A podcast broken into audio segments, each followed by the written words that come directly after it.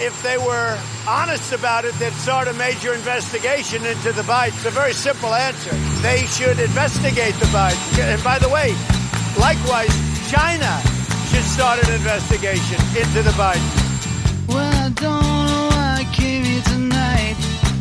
I got the feeling that something ain't right. I'm so scared in case I fall off my chair. And I'm wondering how I'll get down the stairs. Clowns to the left of me, jokers to the right. Here I am, stuck in the middle with you. Yes, From Pacifica Radio, this is the BradCast, as heard on KPFK 90.7 FM in Los Angeles. Elsewhere in California on KFOI, Red Bluff Redding, KKRN Round Mountain, KGOE Eureka. In Oregon on KYAQ on the Central Coast, KSO in Cottage Grove, KEPW in Eugene. Lancaster, Pennsylvania, WLRI. In Maui, Hawaii, KAKU. Columbus, Ohio, WGRN.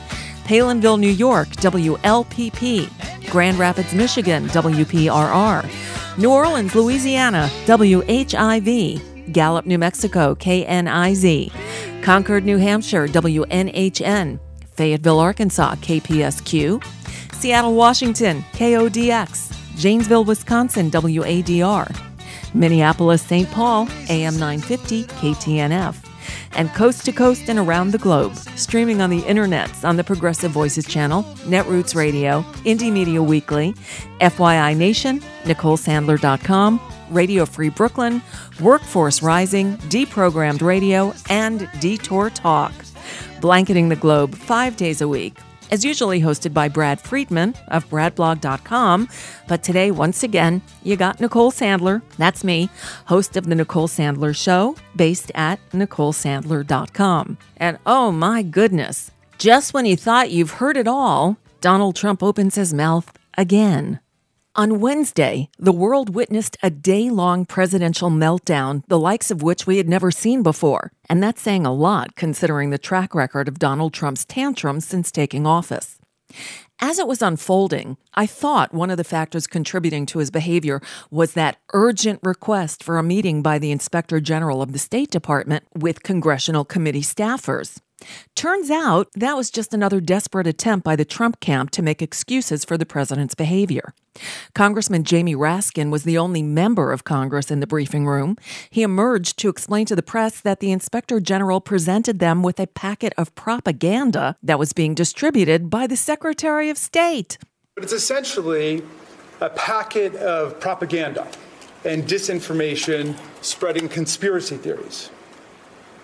Those conspiracy theories have been widely debunked and discredited. Why was Secretary of State Pompeo in possession of this packet of disinformation? Why did he distribute it and circulate it? To whom else did he distribute it and circulate it? And why was his staff involved in that process? In a joint statement, House Foreign Affairs Chairman Eliot Engel, Intelligence Committee Chair Adam Schiff, and Oversight and Reform Chairman Elijah Cummings said that the documents, quote, reinforce concern that the president and his allies sought to use the machinery of the State Department to further the president's personal political interests. Oh, and Rudy Giuliani confirmed that he gave the documents to Secretary Mike Pompeo. So that wasn't what set off Trump on Wednesday morning when he began the day with a tweet complete with lies, bad grammar, and profanity. Perhaps it was the press conference held by Nancy Pelosi and Adam Schiff that he undoubtedly watched. The whistleblower has the right on the statute to remain anonymous, uh, and we will do everything in our power to make sure that that whistleblower is protected. Um, this is a blatant effort to intimidate witnesses. Uh, it's an incitement to violence. Um, and I would hope, and we're starting to see members of both parties speaking out against attacking this whistleblower, others that have pertinent information. Um, so, the other thing I wanted to underscore, though, is um, what the whistleblower has set out that is within our power to this date to confirm, we see confirmed in that call record the president can attack the whistleblower rhetorically all the president wants. It doesn't change the fact that the record of that call shows the president of the United States in a same conversation, indeed immediately after the Ukraine president asked for more military help. The President of the United States asked that leader a favor, though. Uh, and no attack uh, on the whistleblower or anyone else is going to change those underlying facts. Obviously, the stress is getting to Trump. His meltdown continued both on Twitter and on the world stage as he met with the president of Finland. He ranted and raved inside the Oval Office during the press pool spray, while President Sauli Niinisto of Finland looked on in horror. The fake news media is saying that you said this in a book. I said, What book? And they said, Washington Post. I said, Well, obviously it's fake because almost everything the Washington Post does is fake. It's a fake newspaper. It's owned by a rich guy for the purposes of giving him power uh, in Washington. It's really, I mean, it's a lobbyist. I call it the lobbyist Washington Post. So that rant went on for a while, even though the story he was ranting about was actually from the New York Times, not the Washington Post. Trump's tantrum continued when the two presidents reconvened for a press conference, during which Reuters' Jeff Mason attempted to get an answer to a very straightforward question. You just make clear right here what do you or what did you want President Zelensky to do with regard to Joe and Hunter Biden? Now, the first time he was asked, Trump deflected with a rambling non answer, complaining that the U.S. is alone in giving monetary support to Ukraine, a non answer that went on for over two minutes. So Jeff Mason tried again. What about Mr. Biden? What did you want about Biden? What did you want him to look into on Biden? Look, Biden and his son are stone cold crooked, and you know it. His son walks out with millions of dollars the kid knows nothing. You know it, and so do we. Go ahead, ask a question. Instead of answering the question this time, Trump leveled an unsubstantiated personal attack against the former Vice President Joe Biden and his son, and then directed Jeff Mason to ask the president of Finland a question. But Mason persisted in trying to get him to answer his original question. Donald Trump didn't like that. Not one bit. The question, sir, was what did you want President Zelensky to do about Pres- Vice President Biden and his son Hunter? Are you talking to me? Yeah, it was just a follow up of what I just asked listen, you, sir. Listen, you ready? We have the president of Finland. Ask him a question. I have one for him. I just wanted to follow up on the one that I asked you, which Did was you hear what me? did you want Did you hear to me? s- Yes, Ask sir. him a question. I, I will, but I've my, given you a long answer. Ask this gentleman a question. Don't be rude. no, sir, I don't want to be rude. I just wanted you to have a chance to answer the question that I asked you. I've answered everything. It's a whole hoax. And you know who's playing into the hoax? People like you and the fake news media that we have in this country. And I say, in many cases, the corrupt media, because you're corrupt. Much of the media in this country is not just fake, it's corrupt. And you have some very fine people, too. Great journalists, great reporters. But it, to a large extent, it's corrupt and it's fake. Ask the president of Finland a question, please. Okay, I'll move on now. So the reporter moves on and asks the president of Finland a question, and Trump jumps in with his own answer to the question directed toward President Niinisto, who did get at least a few words in edgewise. Mr. President, you have here a great democracy. Keep it going on. And for the cherry on top, when a Finnish reporter had the chance to ask a question, there were audible gasps in the room. Because this is the biggest issue here at the moment, I have to ask what kind of favors has Mr. Trump asked from you? Or the other way around, you mean? What favors I asked, or I think was you mean the other way around. So that happened. Things promised to be equally interesting on Thursday as the House continues its impeachment investigation into Trump with recently resigned Special Envoy to Ukraine, Kurt Volker. He'll meet with House Intel, Foreign Affairs, and Oversight Committee members behind closed doors. Well, with new revelations coming out almost hourly, it's becoming more apparent that Trump didn't act alone. The Washington Post is out with a new story detailing Vice President Mike Pence's involvement in every aspect of the Ukraine matter, reporting that Trump repeatedly involved Pence in efforts to exert pressure on the leader of Ukraine at a time when the president was using other channels to solicit information that he hoped would be damaging to a Democratic rival. Quote Trump instructed Pence not to attend the inauguration of Ukrainian President Zelensky in May, an event White House officials had pushed to put on the vice president's calendar when Ukraine's new leader was seeking recognition and support from Washington.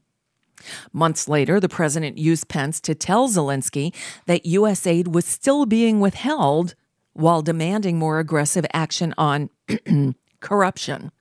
At that time, following Trump's July 25th phone call with Zelensky, the Ukrainians probably understood action on corruption to include the investigation of former Vice President Joe Biden and his son Hunter.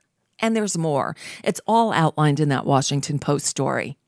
Despite Mike Pence's protestations that he was unaware of what was going on, the fact is that one of his top advisors was on that July 25th call, and the vice president should have had access to the transcript within hours. But wait. There's more. The Washington Post is also reporting that Rudy Giuliani consulted several times in recent months with Paul Manafort. Trump's imprisoned former campaign chairman for help in pushing his conspiracy theory that the real story of the 2016 election was not Russian interference to elect Trump, but Ukrainian efforts to support Hillary Clinton. And yet another report gives evidence that Senate Judiciary Chairman Lindsey Graham sent letters to the prime ministers of Australia, Italy, and Britain requesting their, quote, continued cooperation with Attorney General Barr as the Department of Justice continues to investigate the origins and extent of foreign influence in the 2016 election. Yes, the Attorney General, Bill Barr, is also up to his ears in carrying out the president's personal political vendetta. Oh, but there's so much more. As Donald Trump's sycophants circle the wagons, it's worth remembering Russia's involvement in all of this. After all, that's where it all began, right? In Moscow on Wednesday, NBC's Keir Simmons asked Vladimir Putin about potential Russian interference in the 2020 U.S. elections. Putin mocked the question with a sarcastic answer Is Russia, as Robert Mueller alleged attempting to influence the 2020 elections in the United States. I'll tell you in a secret. Yes, we will definitely intervene. It's a secret, so that everybody can laugh, and uh, so we'll go big. But don't tell anyone, please. Seriously. This coming on the heels of the news that during that 2017 Oval Office meeting with Russians Lavrov and Kislyak, the President of the United States actually told those two Russian officials that he wasn't at all concerned about Moscow's meddling in the U.S. elections. Comments that prompted White House officials to then limit access to their summary of that meeting just as they hid readouts of phone calls to foreign leaders in which Trump allegedly asked for political favors. It just gets curiouser and curiouser, doesn't it? And then, of course, we go to this morning when, as Trump was getting ready to leave the White House en route to Ocala, Florida to visit the villages, he did it out in the open. Rachel Maddow was on The View Thursday morning when Meghan McCain and Abby Huntsman piled on her, asking if it's a sort of a case of the boy who cried wolf, that there's been so many allegations thrown out against Trump. Does she worry that people are tuning it out? She said that this is indicative of an administration where there's been so many offenses that any other president would have already been impeached for. And then she said, as a matter of fact, just this morning. Just before you guys got on the air today, the president went out on the South Lawn oh. and he was asked, what did you want the Ukrainians to do? And he said, I want them to investigate Biden. Right. And I want the Chinese to do it too. So all this question about like, yeah. did this happen on the call yeah. and was it hearsay and who's the whistleblower yeah. and how it was handled? Like, we can put all that aside. He's just admitted to it on the South Lawn. So you don't need an inquiry. I feel but, like but I I'm getting closer with you. Maybe he should take a rest for a, a As always, there is other news happening. So let me fill you in on a few of the other things that the Trump administration is trying to pull while we're not paying attention. The New York Times is reporting that the Trump administration is moving to collect DNA samples from hundreds of thousands of people booked into federal immigration custody each year and to enter those results into a national criminal database an immense expansion of the use of technology to enforce immigration laws. Senior officials at the Department of Homeland Security said Wednesday that the Justice Department was developing a federal regulation that would give immigration officers the authority to collect DNA in detention facilities across the country that are currently holding more than 40,000 people. The move would funnel thousands of new records to the FBI, whose DNA database has heretofore been limited mainly to genetic markers collected from people who have been arrested, charged, or convicted in connection with serious crimes. I do have some good news to share. Bernie Sanders is out of the hospital, and his campaign confirms that Bernie will participate in the October 15th CNN New York Times debate. Not that I ever had any doubt about that, because Bernie takes a licking and keeps on ticking. And there's some new polling out. I'm not talking about the presidential race, I'm talking about polling on the impeachment. This from USA Today. Americans support the House impeaching Donald Trump by a margin of 45 to 38 percent. They support Senate conviction and removal by 44 to 35 percent. And 30% of Republicans say pressure on Ukraine to smear Joe Biden is an abuse of power. I see a trend developing. And we're now getting word out of that special closed door testimony from Kurt Volker, who resigned last week as a U.S. Special Envoy for Ukraine. As I mentioned earlier, Kurt Volker was set to testify Thursday morning before investigators in the House impeachment inquiry from the Intelligence, Oversight, and Foreign Affairs committees. The Washington Post reporting that Kurt Volker told House investigators that he had warned Trump's personal attorney, Rudy Giuliani, that Giuliani was receiving untrustworthy information from Ukrainian political figures about former Vice President Joe Biden and his son, this according to two people familiar with his testimony. Volker, who resigned last week after being named in a whistleblower complaint that sparked the House impeachment inquiry of Trump, said he tried to caution Giuliani that his sources, including Ukraine's former top prosecutor, were unreliable and that he should be careful about putting faith in the prosecutor's stories, according to the people who spoke on the condition of anonymity to discuss the closed door meeting. The Washington Post story goes on to say that Volker's testimony offers the first inside account of the Trump administration's efforts to press for a Ukrainian investigation into Trump's political rival. At the heart of this effort is Giuliani's contention that, as vice president, Biden pushed for the firing of Ukraine's former prosecutor general, Viktor Shokin, as part of a corrupt plot to halt investigations into a Ukrainian natural gas company that employed Biden's son Hunter. Joe Biden has denied the accusation, and foreign policy experts have pointed out that Biden's push to remove Shokin was part of a broader international effort that included the European Union and the IMF, the International Monetary Fund, where leaders viewed Shokin as inept. Volker also said that he and other State Department officials cautioned the Ukrainians to steer clear of U.S. politics.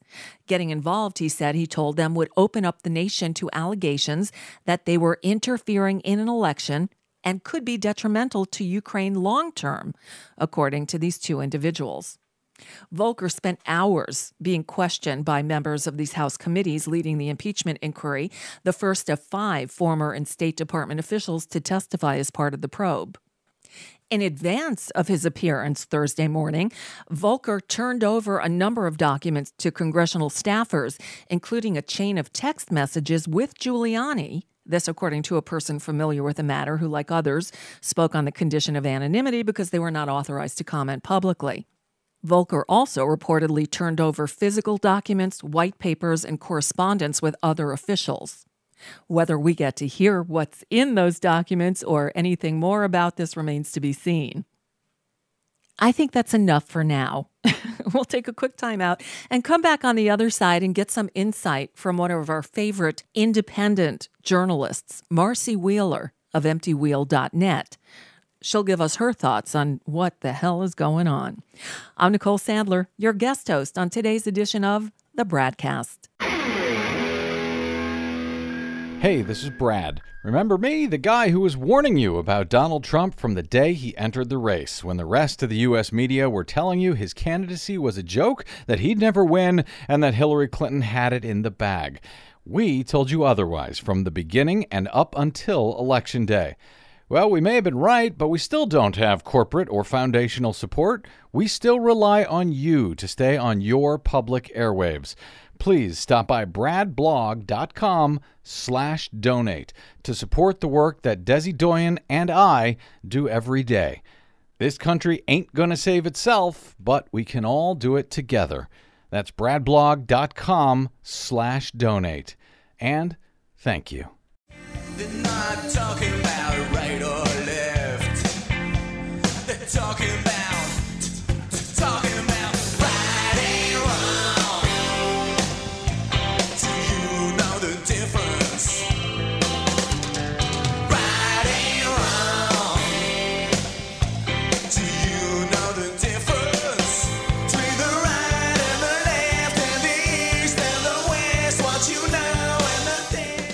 Welcome back to the BradCast. You got me again, Nicole Sandler of The Nicole Sandler Show at NicoleSandler.com, filling in for Brad and Desi. If you're a regular listener of the show, you know I've been filling in for a while now. They've been off. Brad's father suffered a pretty major stroke back a, a few weeks ago and unfortunately lost his battle. Brad's been with his mother and his family, dealing with funerals and everything that goes along with losing a parent. So they're doing all they can to get back as soon as they can, but they also know that we've got things covered here. That's what friends are for, right? So we'll hold down the fort until they get back, hopefully in the next week or so. In the meantime, I'm doing my best to try to keep up to date on all the breaking news that's going by at warp speed. And as much as I feel like I've got a handle on things, I know I will always learn something from Marcy Wheeler. Now, you read Marcy, of course, at emptywheel.net. And I know when no one else can, Marcy Wheeler can answer my questions. On the line with us is Marcy Wheeler. You know, she's an independent journalist. She covers national security and civil liberties at her blog, emptywheel.net, is seen, though not often enough, on television and radio and published in other places as well, as she should be. So, Marcy, you were out for a while as this whole new mess was breaking, but you caught up quickly and seemed to be zeroing in on Attorney General Bill Barr's involvement and the fact that the Department of Justice treated his implication as top secret. Is that your focus right now? Um, yeah, well, I've got two focus fo- foci. One is, and I hope to do a post in the next day or so to show how what he's doing is literally chasing the conspiracy theories that were laundered through George Papadopoulos, whom DOJ prosecuted for lying to DOJ, basically. So he's chasing conspiracy theories from somebody, from the coffee boy, basically. That's one thing. But yeah, as you said, um, we know that what happened was first the CIA general counsel got this vague complaint. She went to DOJ, um, a guy named John Demers, who's in charge of National Security Division, and the two of them went to the White House, uh, alerting, by the way, all the people mentioned in the complaint. And uh, they went to the White House and they reviewed what is being called a transcript, although there are renewed questions Uh-huh. about uh, what has been left out of the transcript.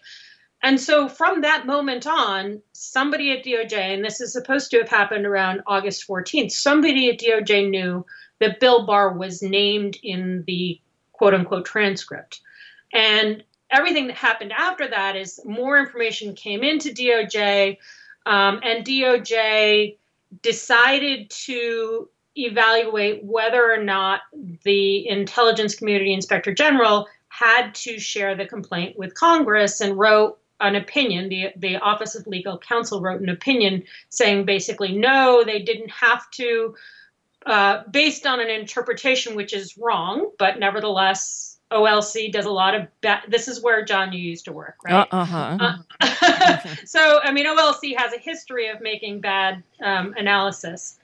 Um, and in this case, um, they they basically said no, you you can't share it because this complaint only implicates the president. That's false.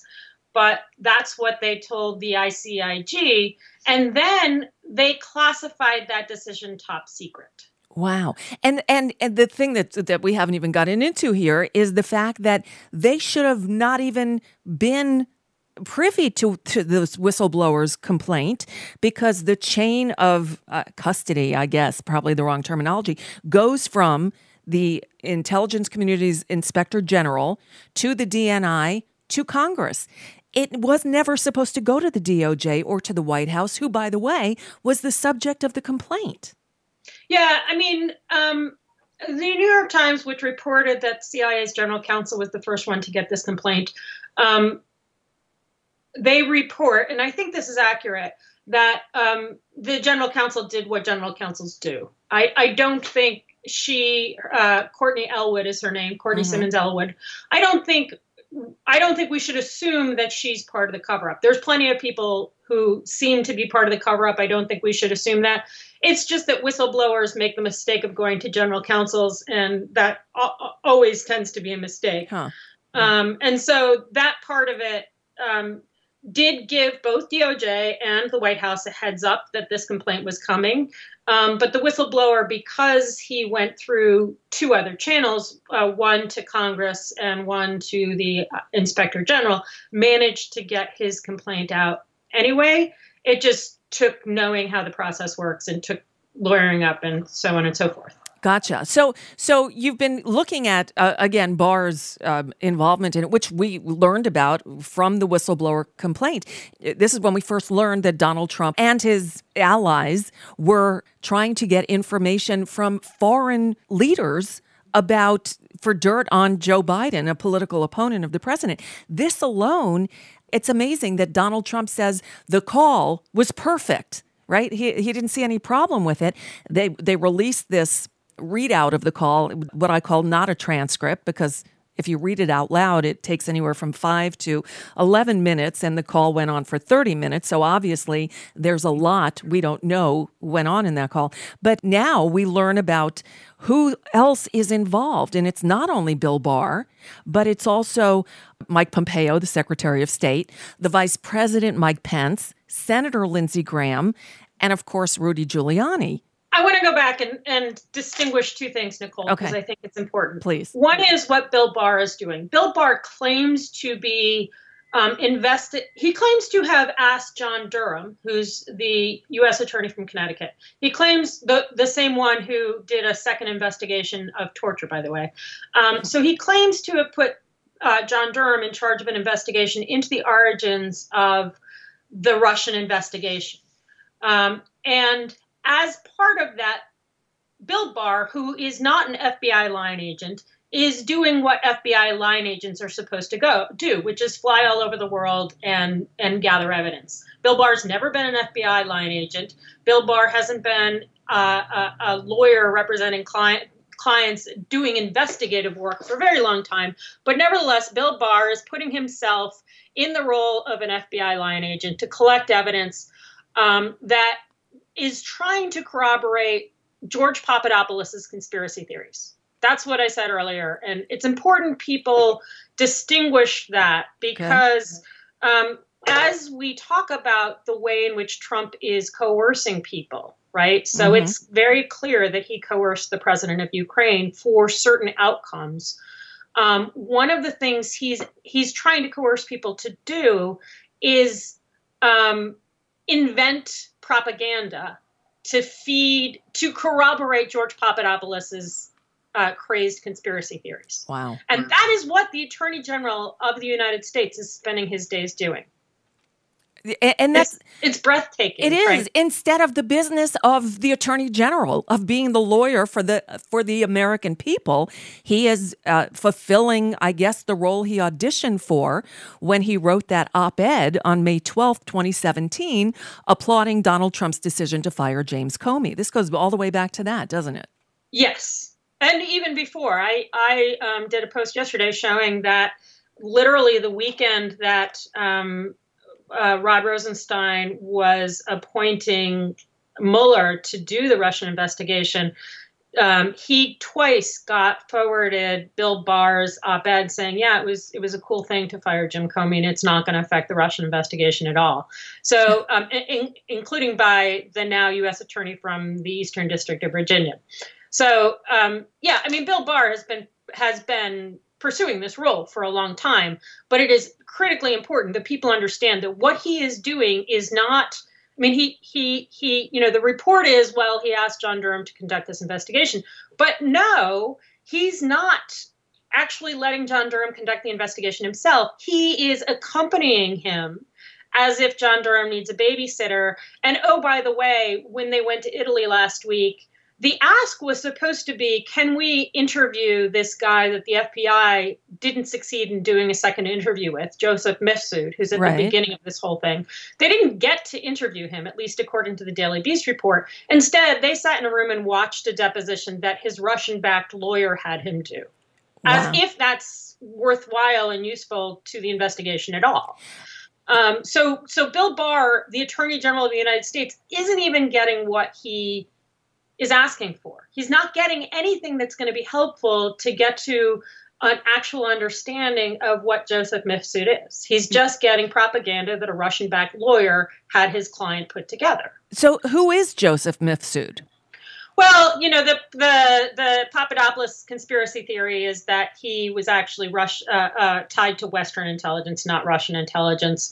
I, you know, one of the problems with this story is the way in which intelligence works. People work multiple angles all the time, Uh, like Felix Sater, right? I mean, Mhm. Felix Sater is a longtime FBI informant, um, but he he couldn't have done a lot of what he did without close ties to other entities that themselves have informants and so there are multiple cases of stuff like that and um, and it's possible Mifsud is one but Mifsud for example um, Mike Flynn is now complaining that Mifsud was at this RT dinner that uh, Uh-huh. Flynn was at in Uh-huh. 2015 with with Putin and that would lead you to believe he's pretty wired in with Russia but at the same time as Flynn's complaining about that the attorney general is going to Italy to sit in a room and watch a Russian propaganda film um, on our dime.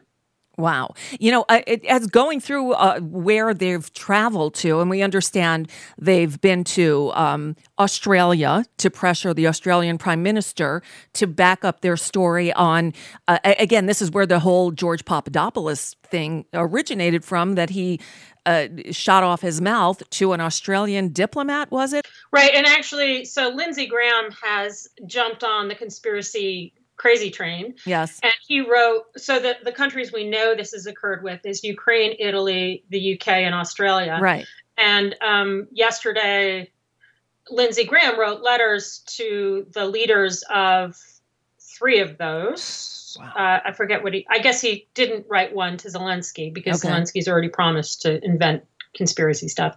Um, but uh, the Australian ambassador already wrote back to Lindsey Graham, making it very clear that Lindsey Graham is pursuing conspiracy theory. I mean, uh, Lindsey was claiming that Downer, that's the name of the ambassador that um, Papadopoulos ran his mouth to, Gotcha. Lindsey claims that Downer was taping the meeting and was collecting intelligence on the Trump campaign, and um, the the ambassador already said, "Look, that's not what happened. And if you need us to work with Bill Barr to understand that, we can continue to work with Bill Barr to get him to understand that." So Huh. one of those has already been debunked. But one of the things that's interesting about this, Nicole, is that you've got the UK and you've got Italy. Boris Johnson would not be where he is right now if there weren't dodgy funding for the Remain campaign back in 2016. Mm-hmm. And that dodgy funding involves, we have reason to believe, Russian Russian tied people, Wow. right? Wow. Um, and the Italian government um, has its own scandal right now about um, being, you know, one of the parties that was part of government being funded, literally funded, like literally, here's a bank account, we're going to fund you, a right wing uh, uh, fascist party being funded by Russia. And so, one of the other thing that's going on here is that of these countries, um, Russia's playing in their elections as well. And so some of the people that Bill Barr is making these requests of are people who got where they are thanks to Vladimir Putin. And so he's basically chasing around the world, trying to read from a script that Russia gave effectively, Russia and other oligarchs tied to Russia um, put in George Papadopoulos's mouth uh, uh, a sworn lawyer, a sworn sworn liar, and and that's what the attorney general is running around the world trying to corroborate. Wow. So, or that clarifies the Italy part of it. I mean, I understood the, uh, the the connections with Australia because of Papadopoulos, with um, uh, the UK because of the the the, the dossier. Um, obviously Ukraine, but Italy was still a question. So uh, this is sort of an aside, a sidebar, if you will. Lindsey Graham, what the hell? Do you think somebody's got something on him? I mean, what what happened to him? I don't, uh, you know, I don't know. I think that I think that we have a really good question. Why it's not just that Lindsey Graham is such a sycophant to a sycophant to Trump. Mm-hmm. I mean, because there are lots of sycophants to Trump. Lindsey Graham, of course, said during the campaign. Lindsey Graham during the campaign sounded like Peter Strzok. Uh huh. You know, yep. I've done that. When people attack Peter Strzok for saying Donald Trump is not fit to be president, for every time that Peter Strzok did that, you can come up with Lindsey Graham saying something exactly the same. Yep.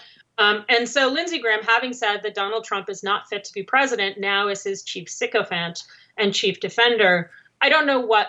And and the thing that's even more remarkable about that is I don't like Lindsey Graham, um, but I especially don't like Lindsey Graham uh, because he is a neocon. I mean, he you know he he is he's a hawk, and nevertheless he has embraced Trump even though their foreign policy has nothing in common, even though the things on which Trump is most aggressive, especially Europe and Ukraine, Lindsey doesn't agree with him, or on paper doesn't agree with him. So it, it is inexplicable, and I think there are good questions. I just don't think anyone's presented any evidence to substantiate claims that he's been compromised.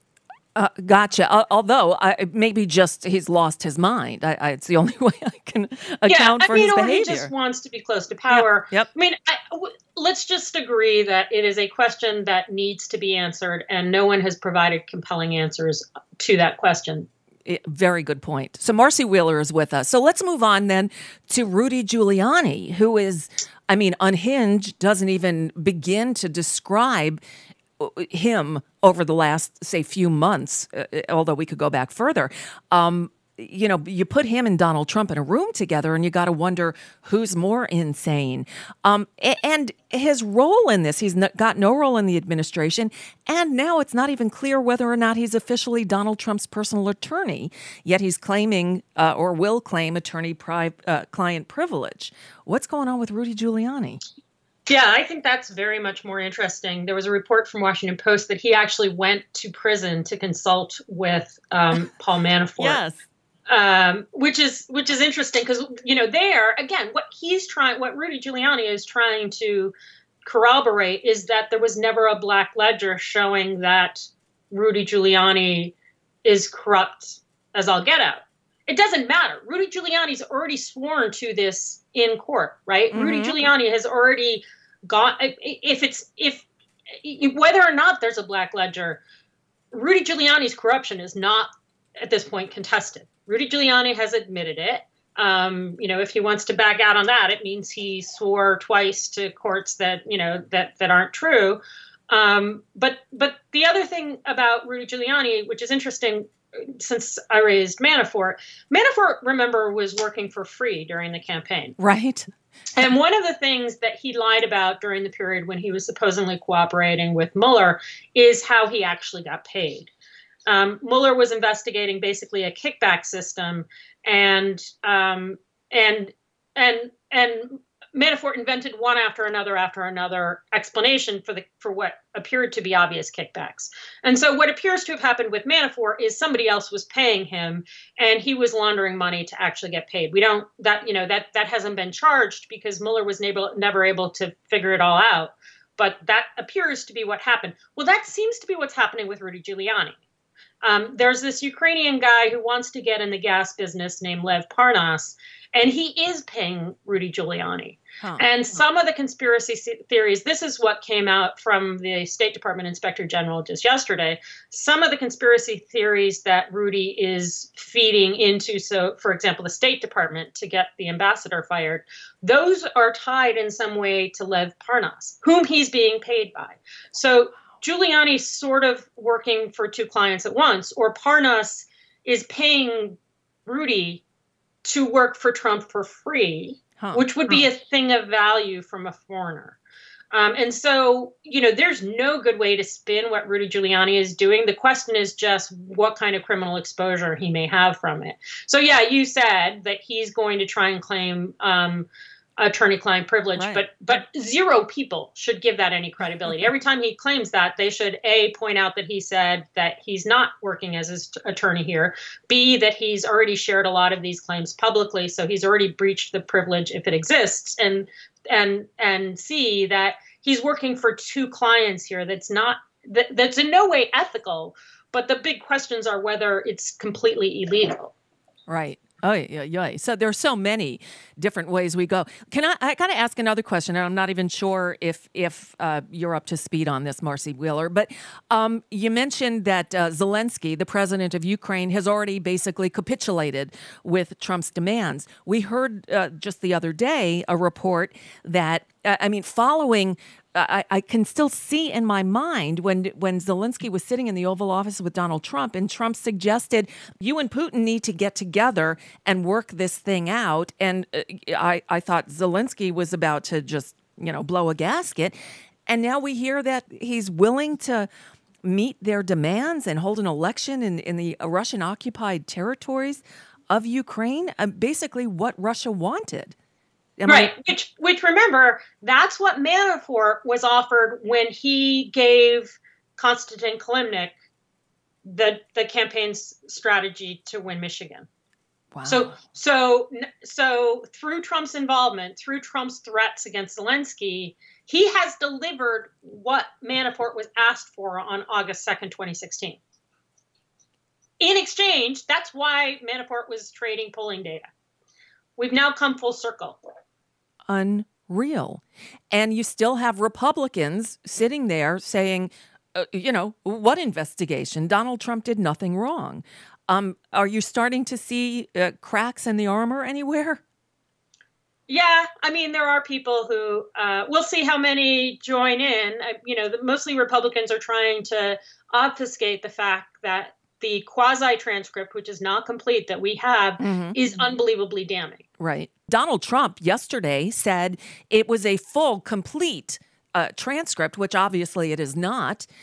Now I believe that one exists. Do you think that the, they will fight to get the full transcript or just run with enough damning information in what we already have? Well, so there are at least six witnesses to that call, and I think um, the intelligence community can now call on the witnesses to that call and ask each of them what's missing from that transcript. Uh huh. Okay, that's a good idea. So uh, again, we have um, not only Trump, but Barr, Pompeo, Pence, Lindsey Graham, and Rudy Giuliani all implicated in this mess. Yet the Democrats are still saying, no, it's going to be a narrow focus. We're, we're only zeroing in on Trump. Is that the right way to go? I, you know, they can't do that. Uh, you know, look, I mean, let's go back to Bill Barr um, several things that have been referred to the FBI already implicate Rudy in probable crimes, and they haven't been investigated. So we have to go to Bill Barr and say, why is it that DOJ is not investigating what appear to be slam dunk crimes? And and I, you know, you, you have to have that conversation because at least what Rudy's doing, and almost certainly what Pompeo's doing, one last question for you, Marcy. There was a, I think it was actually, uh, I don't, if not a law, then certainly a policy, the Vandenberg resolution. Politics stops at the water's edge. Remember, famously during the Bush administration, the Dixie Chicks said something about being ashamed to be from Texas. And for that, people in the United States went nuts, burned records, boycotted them, banned them from radio. My, how we've come full circle, huh? Yeah, I mean, but I think that the Republicans, like, look, I mean, the way in which Mike Flynn undermined Obama's efforts to retaliate, uh, uh, retaliate against Russia for interfering in the election, that is beyond the pale and, and has largely escaped a lot of criticism. Um, and so once you've hit that, then I think the Republicans are totally off the map on caring about U.S. solidarity. Right. Right. Uh, it, it's astounding. I mean, uh, when I take a step back, and I've been uh, so mired in this stuff for the last three weeks or so, that when I come up for air and look at the enormity of this, I wonder if the media is is adequately portraying how serious a situation we're in. I mean, this for for 3 years now we've been warned that a constitutional crisis is coming. Can you, Marcy Wheeler, explain just how serious the allegations against this administration are? What the moment in history we find ourselves in? Well, there's the constitutional crisis. There's the fact that Trump is calling for civil war instead of uh, instead of considering resignation. But the other thing is, he's also not done anything to prevent Russia from stealing the 2020 election. That's true. In fact, news that broke this week during that meeting with Lavrov and Kislyak in the Oval Office told them not to worry about interference in the election. Right, like, right, right. So when Putin, as he did yesterday, said, "Of course we're going to interfere in 2020," yeah, he's going to, and I think that we have we have not paid enough attention to uh, to reasons to worry that Russia will be even more successful in 2020 than they were in 2016. Oh God. Uh, buckle in as if we're not already on the biggest roller coaster uh, ever invented. Uh, Marcy Wheeler, uh, thank you so much. Uh, obviously, I'm struggling through this story. I appreciate you helping to put it all in perspective. Marcy Wheeler, you find her on Twitter at Empty Wheel and, of course, at her blog at emptywheel.net. Thank you so much for enlightening us with, with your insight. I always appreciate it. Take care, Nicole. Marcy Wheeler. Follow her on Twitter at Empty Wheel and find her blog at emptywheel.net. If you read it, you learn something. At least I do. I'm Nicole Sandler, filling in for Brad Friedman and Desi Doyen on today's edition of The BradCast. Five major corporations now own over 80% of all media in the United States, but they don't control us. The BradCast and the Green News Report are 100% independent, 100% listener supported. But we can't do it alone. We need you. Your support helps us bring real facts to listeners at independent stations across the country. You can make a real difference by supporting independent media. This country ain't going to save itself, but we can all do it together. Join us at bradblog.com slash donate. That's bradblog.com slash donate. And thanks. Hi, this is Brad. My thanks to those who stopped by bradblog.com slash donate to sign up for a subscription to the BradCast of any amount you like. We rely on you to stay on your public airwaves. Please grab a subscription at bradblog.com slash donate. Thank you.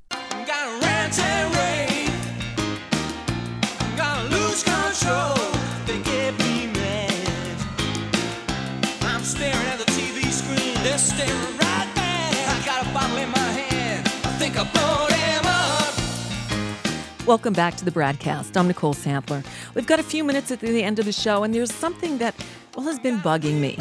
Brad's theme song, as you know, is "Stuck in the Middle with You." He opens the show with it every day. Clowns to the left of me, jokers to the right. Here I am, stuck in the middle. I do believe that the nation has moved further to the left, and the idea of Medicare for all, a living wage, many of the positions that historically had been thought of as left or progressive or liberal are now pretty much in the center. But if you listen to the way the media describes the right wing of the Democratic Party, they call them centrists or moderates. I call them conservadems. The same with the not quite as crazy right wingers. They're called moderates. I call them, well, still right wingers, just not as crazy as the rest of them. So, how we label ourselves is worth, I guess, examining. Anyway, there's an article that has been making the rounds for the last week or so on social media that I want to share with you. It's written by a guy named John Pavlovitz. And I wasn't familiar with him. It turns out he's a writer and a pastor and an activist from Wake Forest, North Carolina, who in the past four years, his blog has blown up. It's called Stuff That Needs to Be Said. His bio says he's a 20 year veteran in the trenches of local church ministry. He's committed to equality, diversity, and justice, both inside and outside faith communities. In 2017, he released a book called A Bigger Table, and his new book, Hope and Other Superpowers, will be published in November. In the meantime, as I said, this essay headlined, I'm not the radical left, I'm the humane middle is striking a chord with a lot of people, myself included. So let me share it with you. John Pavlovitz writes Apparently, I've been radicalized and I wasn't aware. Certain people call me the radical left all the time. I never considered myself radical before. I just thought I was normal, ordinary, usual. I thought equity was important to everyone. I imagined America was filled with people who took that life, liberty, and pursuit of happiness stuff seriously for all people. I thought the golden rule was actually mainstream. Recently, I took an inventory of my positions, screening for the extremism. I believe in full LGBTQ rights. I believe we should protect the planet. I believe everyone deserves health care. I believe all religions are equally valid. I believe the world is bigger than America. I believe to be pro life means to treasure all of it. I believe whiteness isn't superior and it is not the baseline of humanity. I believe we are all one interdependent community. I believe people and places are made better by diversity. I believe people shouldn't be forced to abide by anyone else's religion. I believe non American human beings have as much value as American ones. I believe generosity is greater than greed, compassion better than contempt, and kindness superior to derision. I believe there is enough in this world for everyone enough food, enough money, enough room, enough care if we unleash our creativity and unclench our fists. I'm not sure how these ideas became radical, though it seems to have happened in the last few years. I grew up being taught they were just part of being a decent human being. I grew up believing that loving my neighbor as myself meant that I actually worked for their welfare as much as my own. I was taught that caring for the least in the world was the measure of my devotion to God. I thought that inalienable rights of other people were supposed to be a priority as a decent participant in the world. I don't think I'm alone. In fact, I'm pretty sure that most people reside here, in this place alongside me. The desire for compassion and diversity and equality and justice, that these things aren't fringe ideologies or extremist positions, but simply the best way to be human. I think most people want more humanity, not less. I think the vast middle is exhausted by the cruelty of these days. That these aspirations seem so radical to some people is probably an alarm that they've moved so far into the extremes of their fortified ideological bunkers and been so poisoned by the propaganda that normal now seems excessive, that equality now seems oppressive, that goodness feels reckless. Maybe the problem is these people are so filled with fear for those who are different, so conditioned to be at war with the world, so indoctrinated into a white nationalistic religion of malice, that they've lost sight of what being a human being looks like anymore. I'm pretty sure that I don't represent the quote radical left, but the vast, disparate, compassionate, humane middle. People who are not threatened by someone else's presence, who do not see someone else's gain as their loss, who don't worship a Caucasian American God. I suppose humanity feels radical to inhumane people. In that case, I'll gladly be here in my extremism. Beautifully said by John Pavlovitz. Again, the article or essay headlined, I'm not the radical left, I'm the humane middle. Good food for thought something worth sharing. So I'll post the link along with today's program at bradblog.com. All right, I see we've got a few minutes left. On my show, which I host Tuesday through Friday, always posted at NicoleSandler.com. Go there, check it out, download it as you please, and share it. I'd like to start each day with something funny I try to start the show with a laugh because I know that in the course of the hour that follows, things are going to get downright serious. Well, we've been so serious here for so long that I think we need a little bit of levity.